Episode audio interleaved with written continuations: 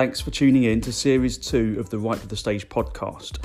My name's Mike Heath, and along with fellow playwright Stephen M. Hornby, we're going to discuss our respective playwriting processes. Stephen discusses history plays and writing from archive, and I talk about my process for finding stories from mining the imagination, all the while having a bit of a bitch about each other. Enjoy!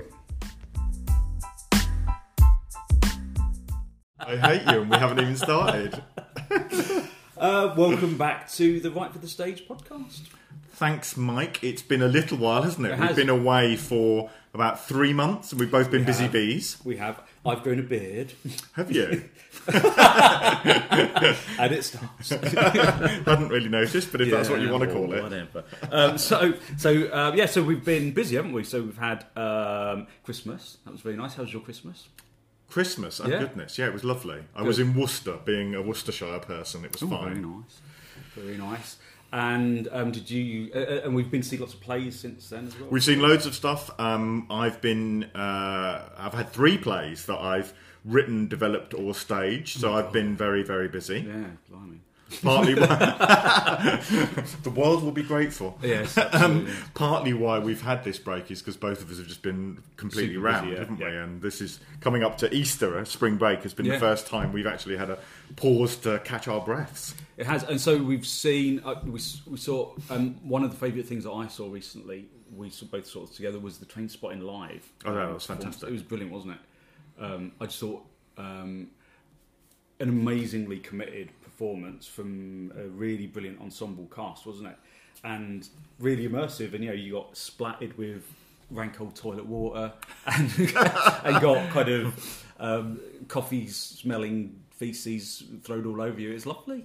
Yeah, um, they certainly captured the tone and feel of Yeah. the novel, and I mean, you, really helpfully, I think, with uh, with with something like this, they thought about a different way through the text. Definitely. So then, although you recognised it from the film, you know the characters were, were were noticeably the same characters. The actual narrative path through it was different. Yeah. So then it kept kept on surprising you and engaging you.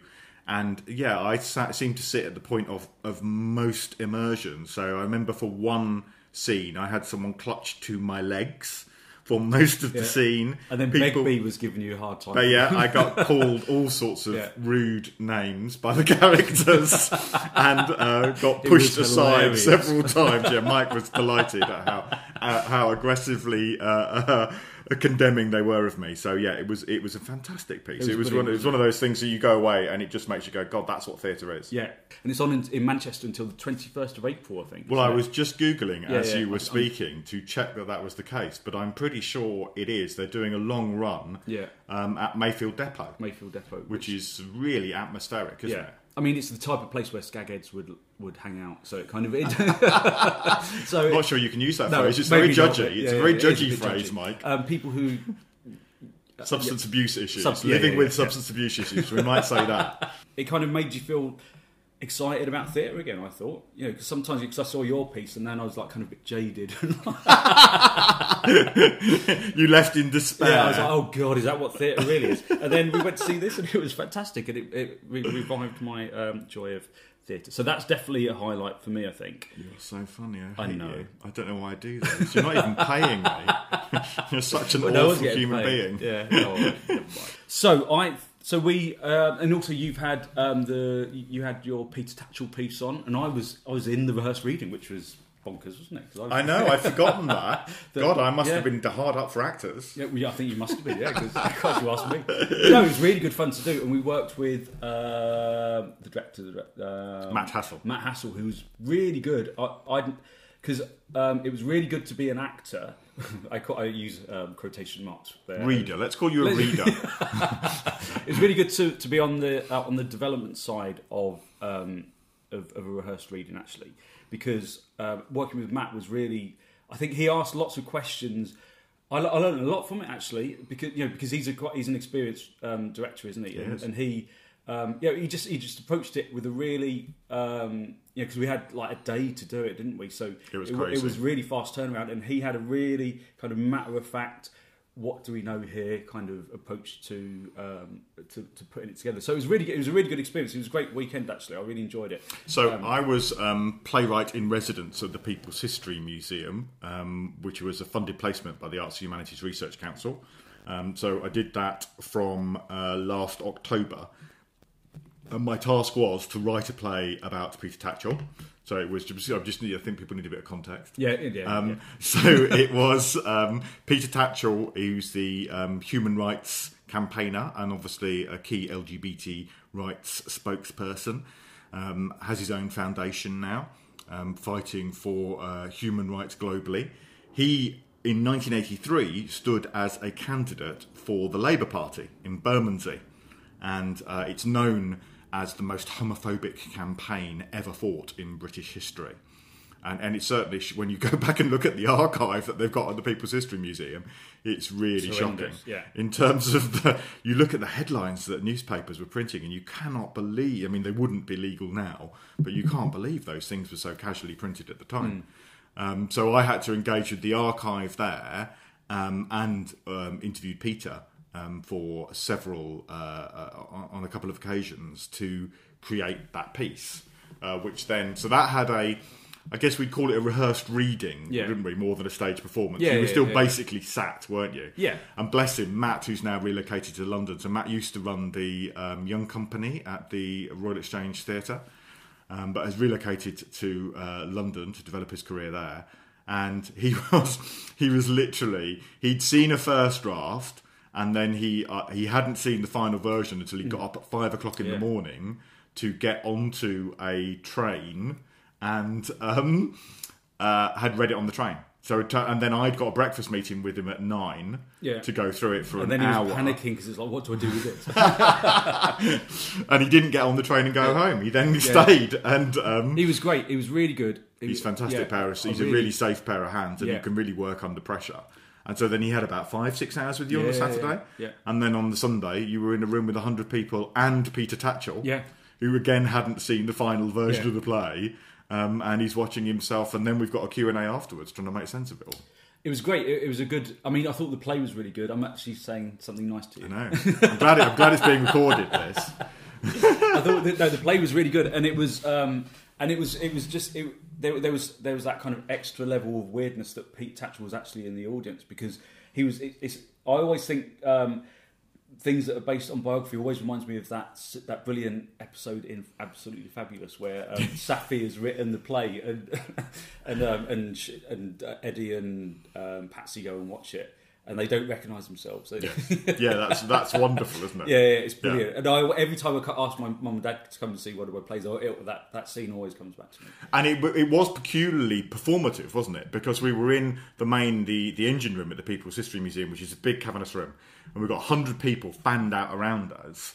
And uh, because it's not a stage space, it didn't have stage lighting. So you didn't get the normal separation between the performance space and the audience.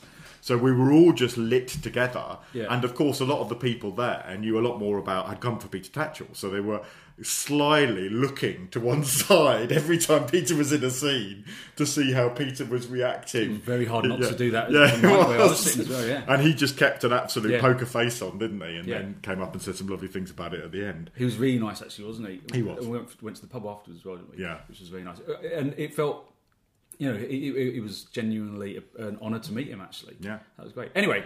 Um, we're going to talk about today. Um, we, what- one of the um, tweets that we got um, a while ago um, was from Sarah Cassidy, and she asked if we could talk about our process, Yep. our writing process. So, so that's what we're going to do there. So there was a, there's, there was a 16 minute, um, oh, 10 minute preamble there. Was there? Um, Well, you can always yeah. cut it. Well, no, no, I think it was quite interesting. Probably. I don't know. uh, Maybe Or maybe put a little bit of intro saying what we're going to be talking about at the top. Yes, maybe I'll do that. Yes. um, so yeah, so that I thought that's what we could do today, just to kind of bring us back into. Yeah, um, we have been doing that really, haven't Yeah, we? Talking yeah. about uh, you know the projects that we've been working on, and we can talk about our process in relation to those. Definitely. You've been writing as well, haven't you? The world have. Yes. So sighs in relief or sighs in in kind of. Well, disdain. I'll leave that up to the world to decide. So yeah, I've, I've been because I've been doing the, this Liv- Liverpool Everyman playwrights program. Great. um, which has been brilliant actually because I kind of found myself in a bit of a weird headspace um, with writing last year after a strange thing, which we'll talk about on another podcast. Yeah. Um, just suddenly being kind of this hate figure on Twitter, which was very, very odd. Um, and so it kind of almost felt like it disarmed me a little bit from from writing for a while. So getting on the um, on the, on the playwrights program at Liverpool Everyman was was kind of came at the right time because it just kind of got me back into these these regular meetings with people who were talking about plays. So it was really Yeah. good. So yeah, and it so- must have, there must have been competition to get onto it. So Yeah, you yeah, no, it must have absolutely. been Yeah, quite affirming just to, to yeah, be part yeah, of it. Yeah no, absolutely, it was really good, and oh, it has been really good. It's still going, and so as part of that, um, I um, yeah, I've been writing this play called Boyfriend Stroke Husband, which Good we, title. which- thank you very much, and um, and so it's been really interesting to write because But I, when you say stroke, just because it's audio, do you mean S T R O K? No, that's the wrong spelling. S T R O K E or slash. I've well, I've written it as the word. Oh, So so, that sounds a little bit naughty. It does sound a Boyfriend stroking a husband. Yeah, yeah. That sounds like someone's um, adulterous lover and uh, their husband are meeting. yeah, that's maybe yeah, Yeah. but, Okay. but it's not really about that. Oh right. Okay. Damn. Well, it is good. Well, it- with the, I, don't- well, I don't know. I, I don't know. If, it's not the the central story isn't about that, but then there's that little kind of Yeah. You know, so so so um, so I've approached this really differently. Um, so so I thought that perhaps rather than um, than talk about that play first, I would talk about what I've written pre- previously in the process that I've used previously, perhaps. Yeah. Yeah. So your previous process and how this one's different. Yeah.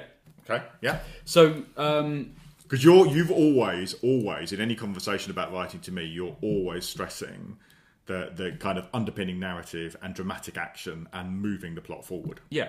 So I think so. I've always come from that perspective. So my my original um, training in writing was with Northwest Vision in like the beginning of the two thousands, I guess. Um, and, and I did a screenplay writing um, course um, called First with a company called First Film, and it was with I was working in you know kind of TV at the time, and and with Turn on TV, the company that I was working with, we went and to develop a, a, a screenplay working with a producer. If that makes any sense.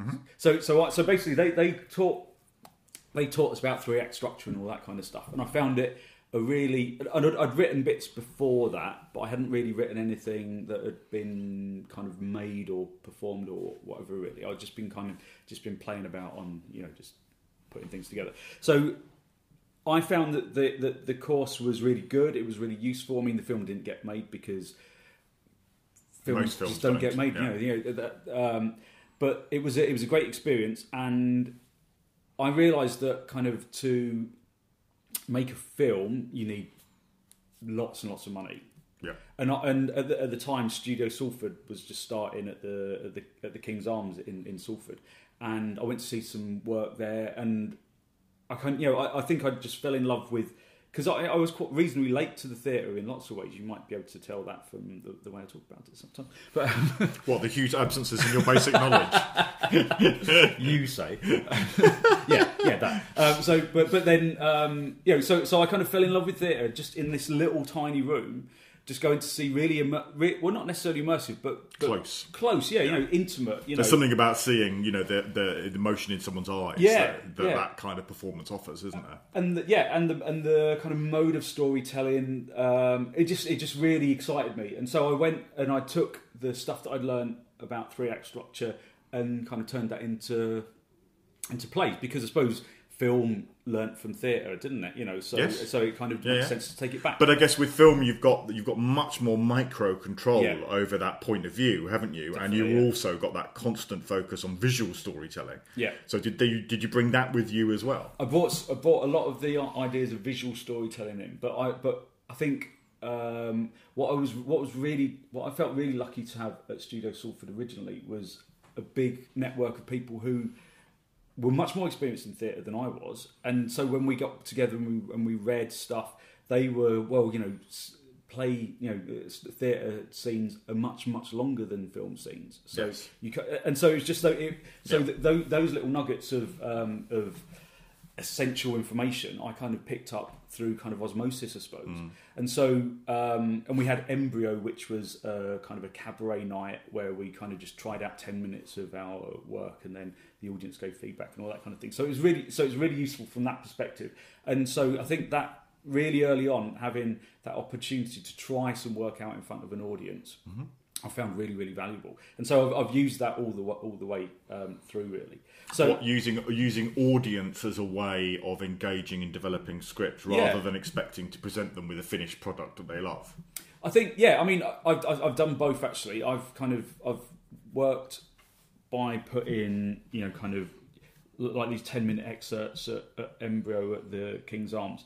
Um, so you just put in your 10, 10 minute excerpt on or whatever, and then getting feedback from an audience. And then when I went back and wrote it, I really felt like I knew the characters more because there was someone who played the character. Yeah. And so it, I felt like the voices had really developed, and it was, it was that was really useful. So working with actors and working with audience feedback and all that kind of stuff was really useful. But then I've written other things. There's there's one play particularly that I wrote called the VIP Lounge, which I decided to just not go with three act structure because I was a bit bored of three act structure. Not to go with really thinking about you know how how how to kind of create a narrative and all that kind of thing. I just wrote and didn't really do any rehearsed readings. Didn't didn't really do much kind of development with it. And then it was on. And then after the play, everyone was like, "Oh God, I've got." I've, rather than having a drink with me in the in the bar, everyone was like, "Oh my God, I've got to go get a tram." so nobody really wanted to have a conversation. Was this on at the King's Arms of Salford? Yeah, I'm I think I saw so. this before I knew you. Right. I think I went with Matt Brady. Oh, possibly, mutual yeah. friend of ours. Yeah, it's probably. Yeah. well, you probably thought it was shit. I should imagine, but Yeah, I, I, I was quite appalled. yeah. So that was a good first introduction, really. Wasn't it? But no, so I think that's the impression that stuck with me all yeah, the probably, time. yeah. yeah. but um, But did, so was that was was uh, having an experiment of abandoning it and abandoning your usual process of developing smaller pieces, you know, from a smaller piece Yeah. through audience engagement. Did that? So what I'm hearing is that was a disappointing yeah, result. yeah, no, definitely, yeah, yeah.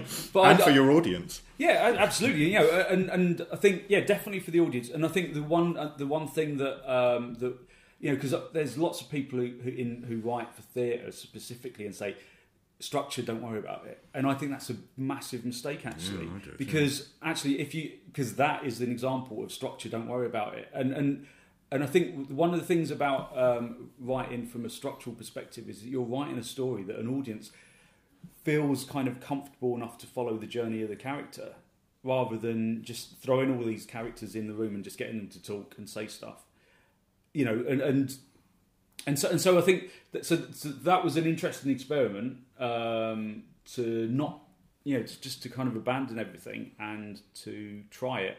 And whereas some people kind of use that approach and they are very successful with it. I didn't feel like that was a particularly successful play for me. You know, uh, you know, and I knew that you know when it was up, I, I knew. I, you know, because I directed it as well, and, and working in the rehearsal room, it's like this just isn't working. Right. You know, and So it reaffirmed your previous process, yeah, really. Yeah, definitely. So, so then I, so then I discovered this book by um, this guy by Tony Craze, who was the um, he died in 2016, I think, and he um, was the artistic director of Soho Theatre. All right. And he's written. He I just happened upon it. I, I don't know why I kind of found it, but I found it on Kindle, and it's called "How How to Write a Theatre Script in 25 Days and 10 Hours."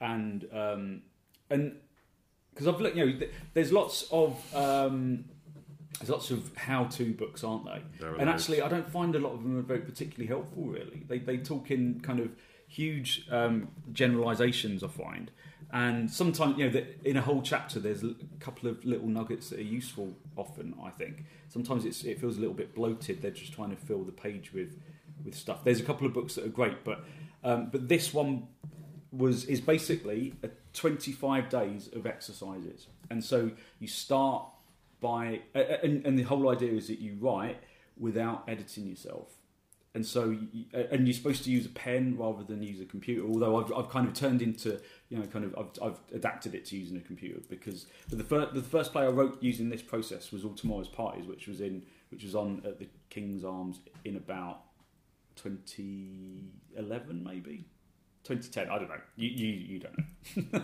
I you, avoid your you, work, you Mike. avoid my work after, after the VIP labs. You never decided to instead. Anyway, so so it gives you these 25 days of exercises. So it starts with you know kind of a And is it with a view to that at the end of the exercises you'll kind of have one play, or that you'll have lots of different starting points? you you you kind of develop. Um, so you start with the with the seed of an idea from the from the perspective of theme. Then you um, then you introduce characters, and then you introduce the world of the characters through this um, imaginary photo album of, of of found images that kind of all embody the theme in in some kind of way. And then you kind of work on each of those um, photo, you know, imagined photos, and you kind of the idea is that you just take these little things as stimulus and then just write something.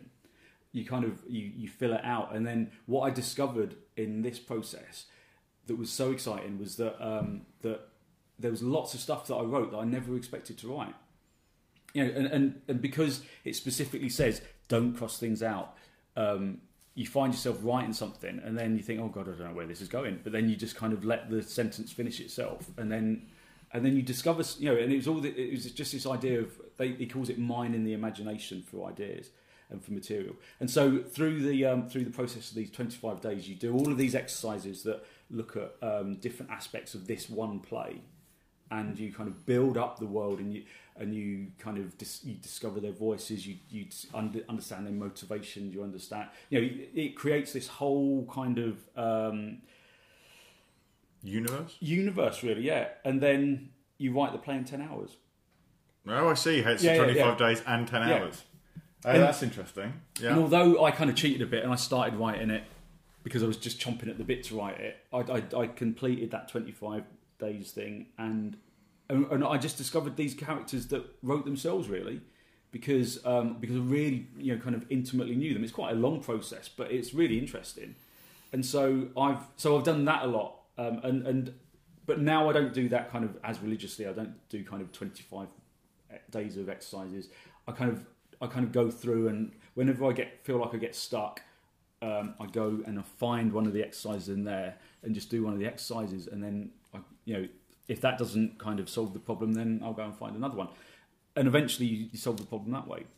So it's been I think it's been a real. Um, I would totally recommend that book to anyone. In fact, you know, with through Write for the Stage, I've nicked a lot of those exercises to to get people started. You know, to Yeah, get yeah. people to because the idea is that people come to the course and they don't really know what they want to write about, and then these exercises are kind of there to um, discover those things. And so I think that's um, a really, you know, I, I would definitely recommend that as a as a book to just take your ideas from from the ether and just kind of um, develop them into living, breathing characters that you just follow around and write down what they do and what they say.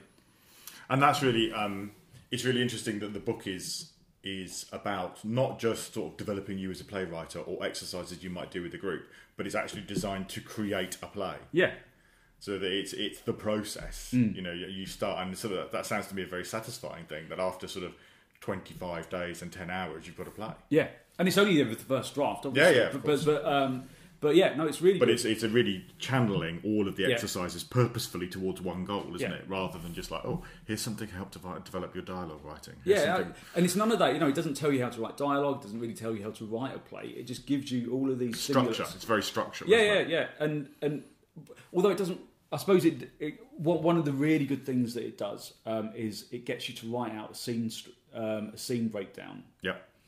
which is really really helpful because there's always going to be gaps in there, isn't there? So you so you know what they you know you know the beginning of your story, and you, you probably know where the end is going to be. And sometimes It's always Act Two. Act Two is the thing that people struggle with. yeah, and so you know that some things are going to happen, don't you?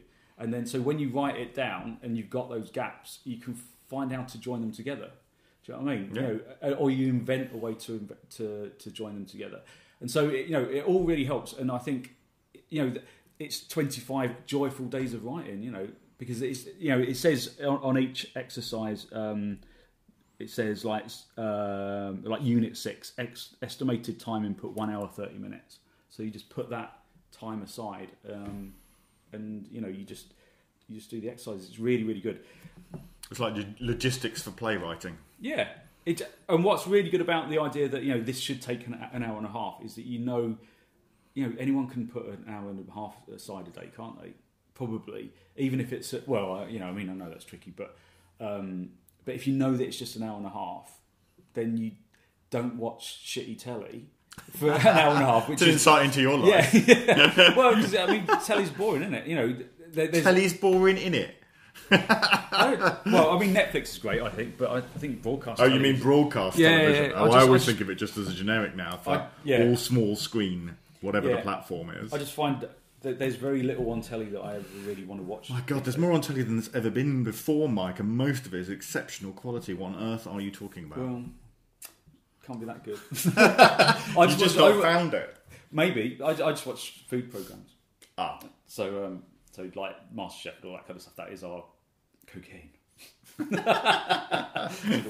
um, so yeah, so so that's so that's the process, and, and so um, the process that I've been using a lot, and um, and then you know again using rehearsed readings and things like that to, to help develop the script once it's there. so once you've got that first script, you'll then try to do, you know, get some actors together to read it. yeah, Yeah. and that's always helpful, I think. Do you find actors themselves give you honest feedback? Yeah, I think so. Um, well, I suppose it depends on whether they think it's good or shit.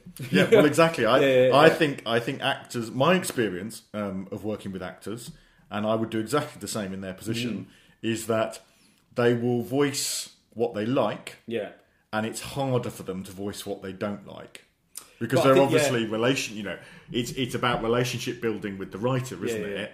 And hoping that the piece is going to go on and get funded, and that they want to be cast in Yeah. a part. I totally get that, but it is quite difficult, I think, for actors to honestly just say, "Oh, I don't think that scene works at all. And I think this is wrong with the character. I, I don't understand what I'm playing at this point." Yeah. I mean, you'll get a little bit, but I, I, I understand you why have- they'd be reticent about that. yeah, yeah. that. But I think you also have to like with the um, with development week at Studio Salford. I think you know, that's better, where you've got a small audience and they've got anonymous feedback. So they've got they're- anonymous feedback, but they. I've always, I've always said in in those um, in those sessions that um, in those, you know those development week um, things that um, everyone likes to hear that you liked it, but it's not helpful. No, and, not. and actually the stuff that you don't like is more helpful. So Yeah. I've always kind of tried to approach it by, you know, I think just say you know to, just to give people that license to Mm-hmm. say if you think it's shit, say because this is uh, only a reading and it, you know at this stage it's a it's a perfect opportunity to address it. It's not a perfect opportunity to address it when there's an audience there, No, absolutely. which was what happened with, with the VIP lounge. You know, the VIP lounge was was um, you know the audience were there, and I was sitting there thinking this is awful. So was I. Sorry, well, no, but that's really, I think that's a really useful thing that the actors, you know, you've got to, you've got to really, if you're working as a writer, what you want is a relationship with actors that enables them to be honest. Yeah. And to move out of that headset that says, "Oh, I can't really voice too much negativity because you know I don't want to be seen as a, a negative person Yeah. who isn't being constructive," but to really have have that group of three or four trusted readers Yeah. who you know will tell you exactly what they think. Or you know, we we're both members of a of a, of a gay men's writing group where the it's other writers who are reading your work. Hmm. Yeah. And that's really helpful, I Really think, helpful, because they're yeah. not invested at all Yeah. in, in getting yeah, cast. yeah, no, absolutely. Yeah. So they're going to tell you're you. there for sake. So you're going to say what you hate. yeah, people are going to be honest with you Yeah, yeah. about about the work, and I think that's something. In I, I, I mean, I'm like you. I really value that development process of having actors read it, having a small audience um, see early drafts and give you feedback. But it's all the battle is always to get honesty in the room. Yeah, and to, and, yeah. and also to give off that you've got the resilience to take it. Yeah. that you're not going to be crushed or. You know, be sobbing in the in the dressing room afterwards. That you can, Or if you or if you are going to be, you can get over it. yeah. and you're not going to blame anybody or show it. Yeah, no, you know what I mean. yeah. You know, so giving that resilience off to people so that they know they can be honest with you. It's it's a relational thing, isn't it? It You've is, got to yeah. build those relationships. But it's really valuable. I think you know people have to be able, be able to be honest. Otherwise, there's no point in doing it. I don't think. yeah, and fi- I mean, I think I'd say to to any act, to any writer, seek out those. You know, seek out either the the group. The uh, the opportunity, like with your development weeks, or uh, the the personal relationships with a small group of readers or actors, and build those relationships so that those are people who you can really go to with those early drafts. And off also you know reciprocally offer it yourself mm. to other people. And when you're sat there you know listening to some bad writing and a friend saying what do you think just say that it's you know say why don't Yeah. just say oh I hate it I think it's shit But, sandwich you know, time, isn't it? yeah it's it, you know we, we all have a duty to develop each other's creativity through honesty Yeah, absolutely. you know and, and obviously constructively Yeah. but if, if it's bad let's let's let's call it out but in an, in a in a way that helps the writer to move Yeah, forward yeah. not in a way that Not crushes the- them Yeah, absolutely. I think that's the, the, the balance, isn't it? Not being an asshole. yeah, yeah, um, absolutely. But but also you want to hear it, don't Um, Yeah, you? of course, As a yeah, yeah, writer, I, I totally agree with you. The thing I learn most for is what people hate it when they're hearing it. Yeah, yeah. And and you're just like, oh right, okay. And and sometimes when you're sat listening to it and you're hearing actors struggling with it, you can you know for yourself, oh my god, this really doesn't work at all. Hmm. And then they tell you it doesn't work, and you're. Yeah. like, well, that just confirms what you know. But occasionally you don't. Yeah. You go in thinking, oh, I'm really pleased I'm- with this I'm scene. I'm this genius." totally works. and they just sit and read it with bemusement Yeah. and can't really get it. And you're Yeah. like, blimey, okay. That's, you know, because we lose ourselves in the world of the play. Yeah. And so then it is hard, even if we're writing well, to see what we're not saying that we should be saying or where we're saying too much where we could say Mm. Much less. Yeah. And it's often in that zone that, that people are really helpful when you when you suddenly have to make it an external thing to other people. Definitely.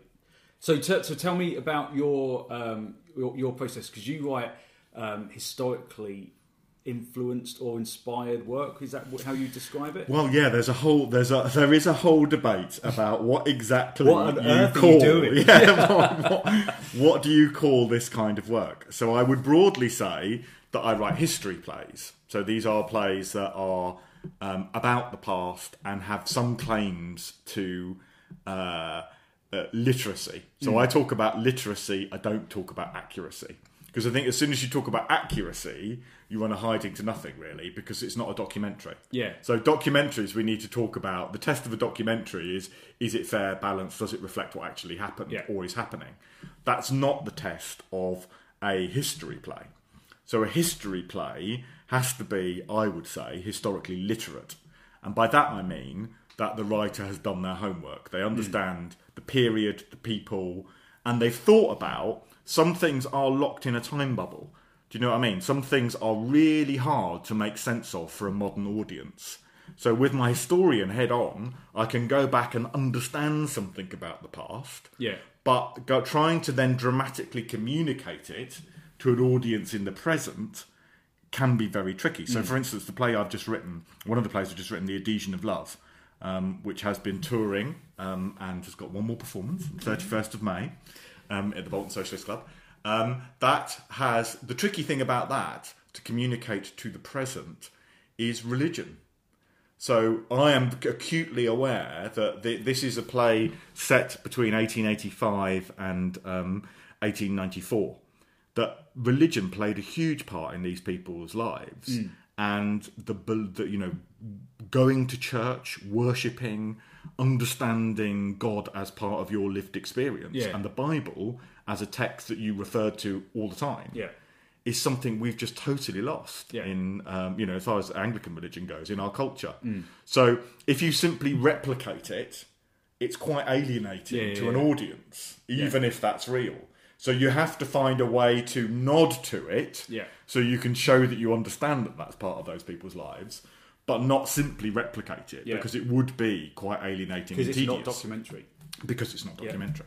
So you've got to, uh, uh, you know, you find ways of honouring the spirit and tone of what the record of the past tells us, whilst also finding things that work dramatically. So my process, I guess, is quite I go is I have an earlier stage before anything to do with actually writing a play, which is an archival stage. So I'm engaging with uh, uh, with archival material. So for for the adhesion of love, there were two separate huge records about this group. So this was a group of men in Bolton, uh, late Victorian Bolton, who formed a connection with Walt Whitman of all people, um, who's the, who who is an, is known in this country as a, a really important playwright, but. Um, is massive in America. In America, he's huge. He's known as the bard of democracy. He's kind of the poetic father of a nation. Um, and we don't really have that sense of him. We just have a sense of him as a sort of oh, we, you know, people might know a few of his poems or a few of his phrases. Um, and so, what what on earth is the link between these men in Bolton and Walt Whitman? And, Yeah. and they actually managed not only to write to him and get correspondence going, but two of them go over and visit him. Yeah, yeah, which is what the play's about, isn't it? Yeah, essentially. And so there's a, there's a whole set of papers left over from this group, the uh, Bolton Whitman Fellowship. Um, some of them are in the John Rylands, some of them are in Bolton Museum. So It's John Rylands library in Manchester. yeah. yeah. So I spent um, weeks with these documents, really, Hmm. and there is um, there is a sort of somatic process. That thing of you know when you're holding lots of archives are digitized, so they're they're very accessible, which is great. But there is something about when you're holding the envelope that Walt Whitman addressed in his own handwriting. That's a sort of thrill. I Hmm. Know yeah, that's yeah, a really archival, nerdy thing to say. No, not but, but but but there is, Yeah. um, and that's very different to seeing it digitized on a screen. Mm. And just the smell of the paper and the ink. There's a whole, so there's a whole thing that you go through, uh, kind of a, a, a kind of embodied response to the archive, which is sort of performative and very Mm. odd in itself.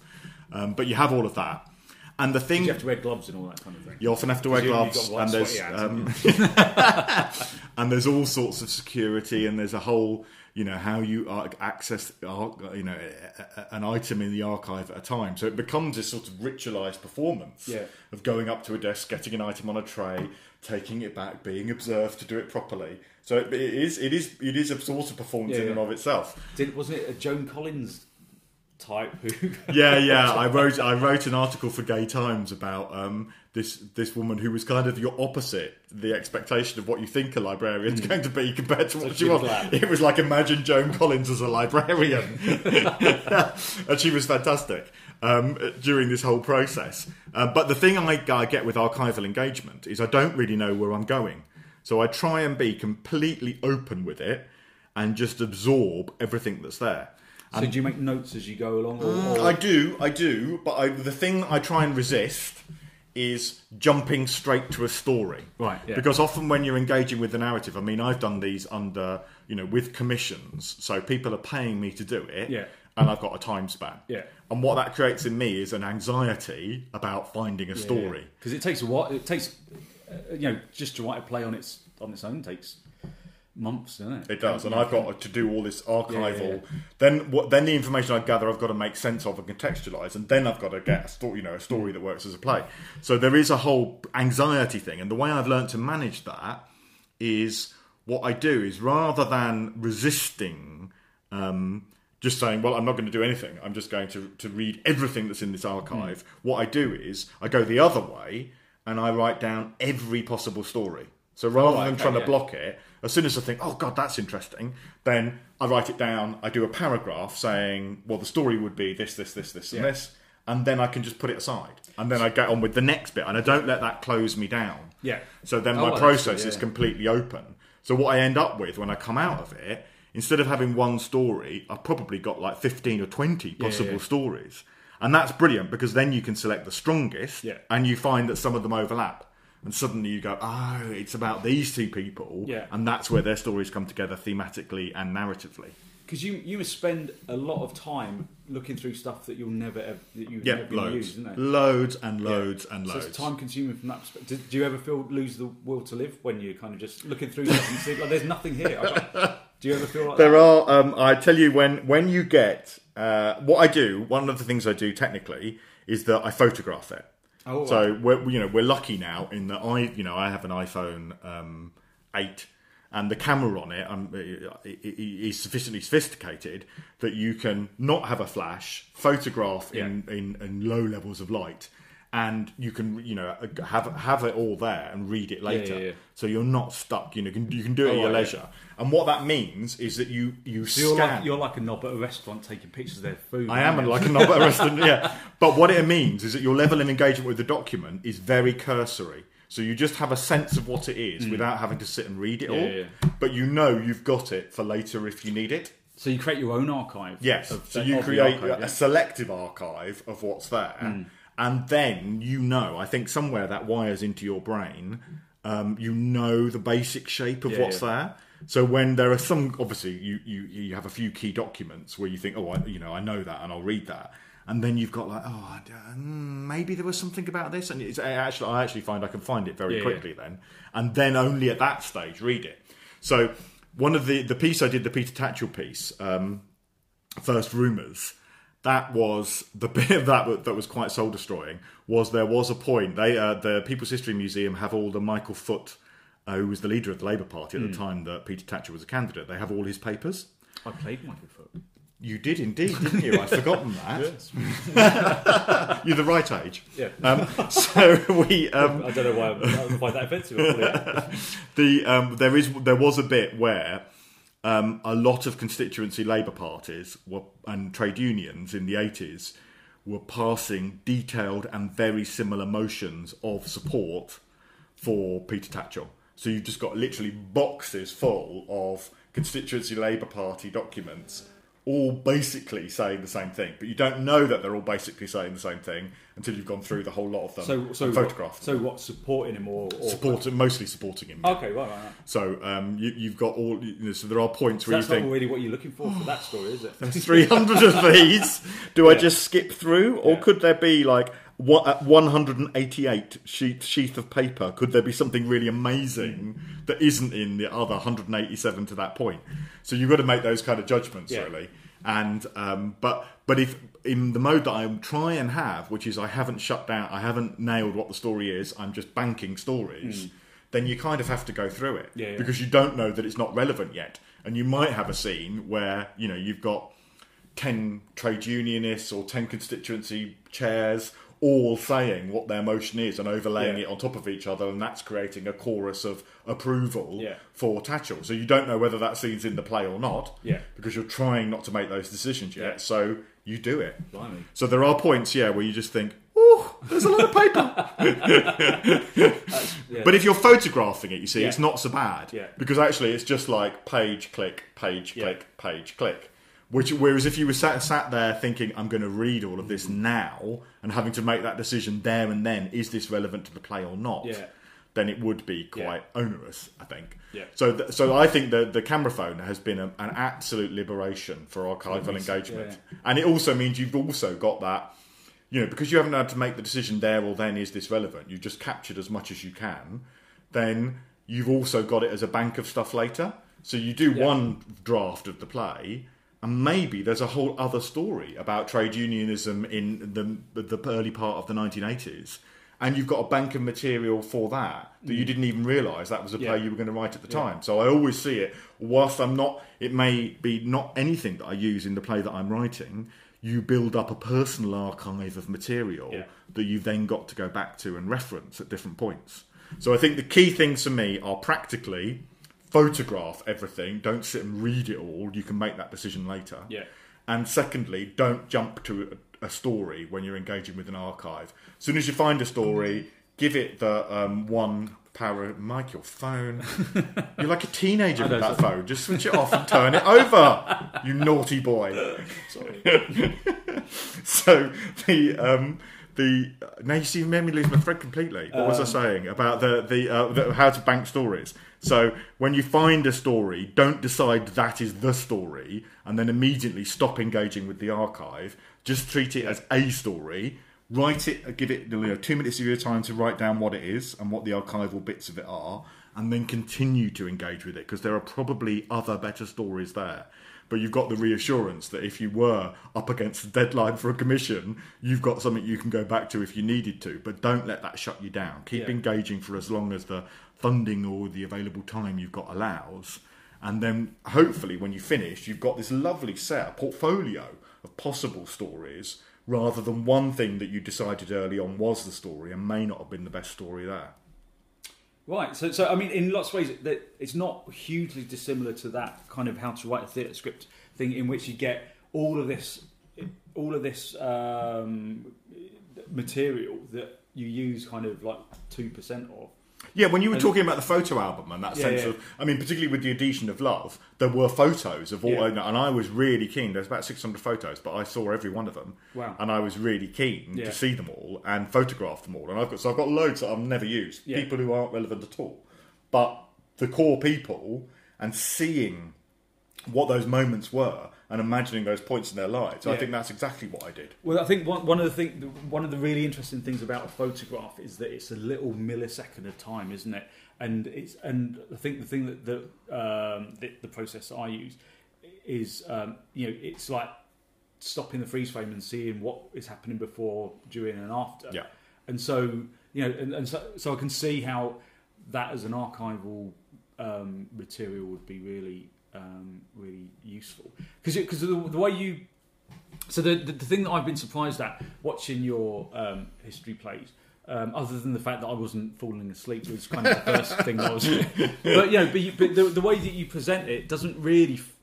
I think there's there's a more creative approach than just this is the story as it happened because you you use lots like in um, Adhesion of Love you, you used a couple of times uh, devices where the audio, where the characters kind of almost step out of the moment and they um, comment on your writing or Yeah, something. yeah. which is interesting. And so so so that, so I, I really liked that um, fluidity of, of form in a way because it didn't feel like I'm sitting there watching a you know a, a, a, a film that you get t- told to watch at school or something. You know because it's it's about history or whatever Yeah, yeah. you know, and, and although you know I did history GCSE and all that kind of stuff, and I found it really interesting. I don't find watching history things very interesting. No, and uh, the the point of the, so in the in the Adhesion of Love, there are there's there's a couple of lead characters, and they do have a couple of sequences where they will step out and say, "Well, Mr. Hornby's come up with this version of events, and if he's going to tell it this way, then I want it told like this." So there creates a tension between Yeah. the narrative of the writer and the actor, and then there's a scene at the end where they talk about the a scene that I've written, and one of them says, "Well, I think it captures me quite well, but I don't think you you come off very well." Yeah, and, and it's not really you at all, but let's show willing. Yeah. And they sort of then step into the scene. But the point of that is that I'm trying to show that I'm that it's not. I'm I'm kind of de-authenticating what I'm documenting- doing. yeah, Yeah, yeah, yeah. So I'm showing that's exactly it. I'm saying to the audience, it's not a documentary. It's my speculative Yeah. interpretation of the historical record, and because my work is. uh, a, lot of So is it a history play then? well, it is. Well, okay. So this is the inter- so you, mm, this is a really good question, Mike, because what because I'm writing these pieces are about um, the queer past, and the thing we know about the queer past is that Is it's it's all under the bloody covers. Or, yeah, yeah, it's largely been erased. Yeah. So either people didn't. I mean, particularly if you think in in the Adhesion of Love in 1885, um, this is when gross indecency is invented, and all contact, physical contact between men that could in any way be seen as sexual, is criminalised. Mm. Yeah. And criminalised with hard labour. And two years hard labour was if you weren't used to hard labour, that if you weren't a labourer, then that would probably kill you. Mm. It's kind of it's what killed Oscar Wilde. You know, either directly or the piece result of work. physical work, Yeah. or the result of you know the the breaking the body and spirit. Yeah. So why would you write it down? Do you know what I mean? Why why would you keep a diary? Why would you send letters that could be used to in, either imprison you or blackmail Oh, right, you? yeah, so- yeah. And if you did, then when people after you died, when people have those letters or they have your diary. Of course, they're going to burn it or destroy it or censor it or block it out, and you can see that with this group of men Mm. that there are, you know, the, the, we've got a kind, tiny little bits of evidence, but we've got huge absences. Yeah. And with the silences, the the trick of it, and there's a great um, historian um, whose name has temporarily just slipped out of my head, but basically what he's saying is that the, not just for um, uh, LGBT people, but for all sorts of marginalised people, they're not there. You know, the record is basically of, if we look at the past, up until relatively recently, the record is of um, straight white men of upper middle class and higher. Yeah. So what do we do about everybody else? If we just rely on the historical evidence, we know that society was structured so that the privilege got recorded, and anyone who didn't have that level level of privilege mostly didn't get recorded. Yeah. And so then what my work does is I'm I'm saying there's a way to you know we've lost all of those records. They're gone, they're destroyed, they're burnt, they're censored, they were never written in the first place. So rather than just hearing um, that absence, what we've got to do is put in a voice into it. And I think playwriting creates a unique way of doing that, of connecting hmm. the queer past and the queer present and finding the lines between the two. And that's why I talk about literacy, because what if I talk about accuracy, then I'm limited to that historical record. Which what does the which you don't historical record show us exactly? Yeah. And if it's not there, then we conclude we weren't there. And we know that Mm. yeah, can't yeah, possibly yeah. be true. So what you have to do is use playwriting as a way I can steep myself in the historical record that is there, and then I have to speculate intelligently about what I think I wouldn't put it that far. well, my best effort about what I think could be there and what I think explains the lives of the people around them. So that's the other bit I think about my process. There's a bit where I can grind I can I can ground what I'm doing in the archive and then there's a little bit where in order to create that queer past I have to speculate. yeah. And that's the And you kind of make that, do. and you make that kind of transparent in a way, don't you? Yeah, well, that's what those Yeah, scenes yeah, are about, yeah, where the characters say, Yeah. "Oh, I don't think this is right," or where the lead character says, "Well, Mister Mister Hornby's determined to tell you what he thinks happened, yeah. and so I'm going to tell it like this." Yeah. So it's it's me saying to an audience that I'm not saying this is exactly what happened, Yeah, but yeah. I think it's a good guess. Yeah, that's interesting. So, I mean, I- mean, I think that the idea that history is only history if it's written down is is really. Um, God, look at me being interested in history. I know. but no, I mean, but it is it's, uh, it's something you don't really think about, isn't it? Um, that, it's, uh, that history is only history if it's documented, and so you kind of silence uh, whole swathes of pop- the population, don't you? Because Totally. they don't. Although, ironically, I suppose now. Um, through social media and all that kind of thing, people documenting Everything. It's the opposite problem. aren't they? Yeah. it's like we're swamped with documentation. There's a, it's called um, there is actually a term for it. It's called temporal exhaustion. Oh. That we're all in a state of temporal exhaustion, which means that the present is more present to us than it has ever been before. Hmm. So all the time, you know, look what's happened in this. You're looking at your phone while we're doing this Just because I was because I- the present just because it's more interesting. for me talking. I understand Yeah, that. But what? But, but it's a perfect example of how the present, another present, is constantly intruding into the moment that you're living. Yeah, Uh, you know, it's it's the beeper going off all the time. yeah, which is And- which is really annoying, isn't it? And- Yeah, and wherever we Yeah. look, we're constantly bombarded by endless platforms of images of other people doing other Mm. things. So we're in this state of uh, of of kind of opportunity cost. Everything we do constantly has a cost of all the other great things we could be doing, and it's called temporal exhaustion. That Yeah. we're just overwhelmed with it, and so And the present has never been more present. And there's there's people who think that if they don't record it and tell everyone that it's happening, that it's not happening. Yeah, yeah. I, I read a really interesting article about um, pe- about how food tastes better if you don't take a photo of it. yes, You know, that's great. And, and how you um, and that's a good metaphor for life. Yeah, and how when you go on holiday, if you don't take photos, um, or if you don't take photos with your phone, if you take if you take photos on a camera film, yeah. so you got so you got like sixteen or twenty four photos, then you select the moment rather. I remember we went to um, Crete last year, and there and we went to these uh, on this boat trip, and it was beautiful. It was this really lovely kind of went to this island, and there were birds and wildlife. And You're so poetic. Mark. So poetic. Yeah, there was history stuff. It was lovely, lovely. There was stuff. yeah, there's, basically, what loads of stuff to do. There's, there, yeah, it was really beautiful. It was, a, it was a lovely place. And then there were these two girls, and they were just sitting there the whole time, getting doing selfies with each other, and and like you know, and they weren't even engaging with the wildlife and the and the, Yeah, and the you know and the birds and all that kind of stuff. You know, they, they in my poetic language, They- they- but they weren't. uh, You know, and they were kind of trying to show the world what a brilliant time they were having, but they were really having this terrible time. Well, it's the irony of the term, isn't it? The phrase selfie implies that it's something to do with you, was actually what, what the selfie does in disengage yourself from the moment and present it as something for other people. So, it's like, it's the opposite. The Yeah. selfie Yeah, is, is, is not about you and engaging selfies- and loving. I find selfies really odd. I don't. I'm not. Well, there's a balance, isn't there? Sometimes it's, you know, I, I think it's fun sometimes, you know, particularly if you're supporting a show. Yeah, yeah. To show that you've been. Mm. to it and you think it's great and, you know, and a visual to that helps. But if what you're do, if the experience, if the experience itself becomes taking the selfie of Yeah, the yeah. experience, then something's gone wrong. yeah. If that's all you're doing, if that's Yeah. how you're experiencing it, So you, oh, you- you're not experiencing. You, you, you're seeing it through the lens. Aren't it just becomes yeah, and it just yeah exactly, and it becomes just background. Mm.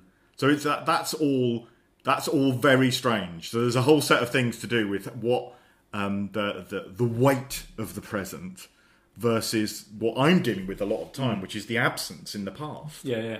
and then trying to find ways to fill that in that are um, defensible, shall we say, to people who want to. You know, there are there are still incredibly, even though we have decoded the coded love letters between Walt Whitman and men between in Walt Whitman's diaries, even though we've cracked those codes because they weren't very complicated anyway, um, and I include those moments in the play.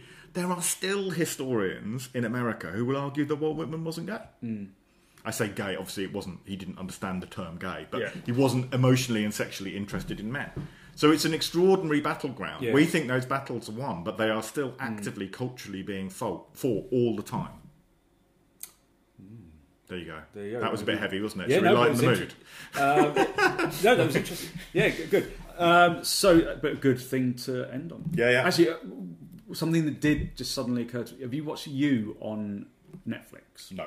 Because the the thing that we were talking about the um, temporal exhaustion.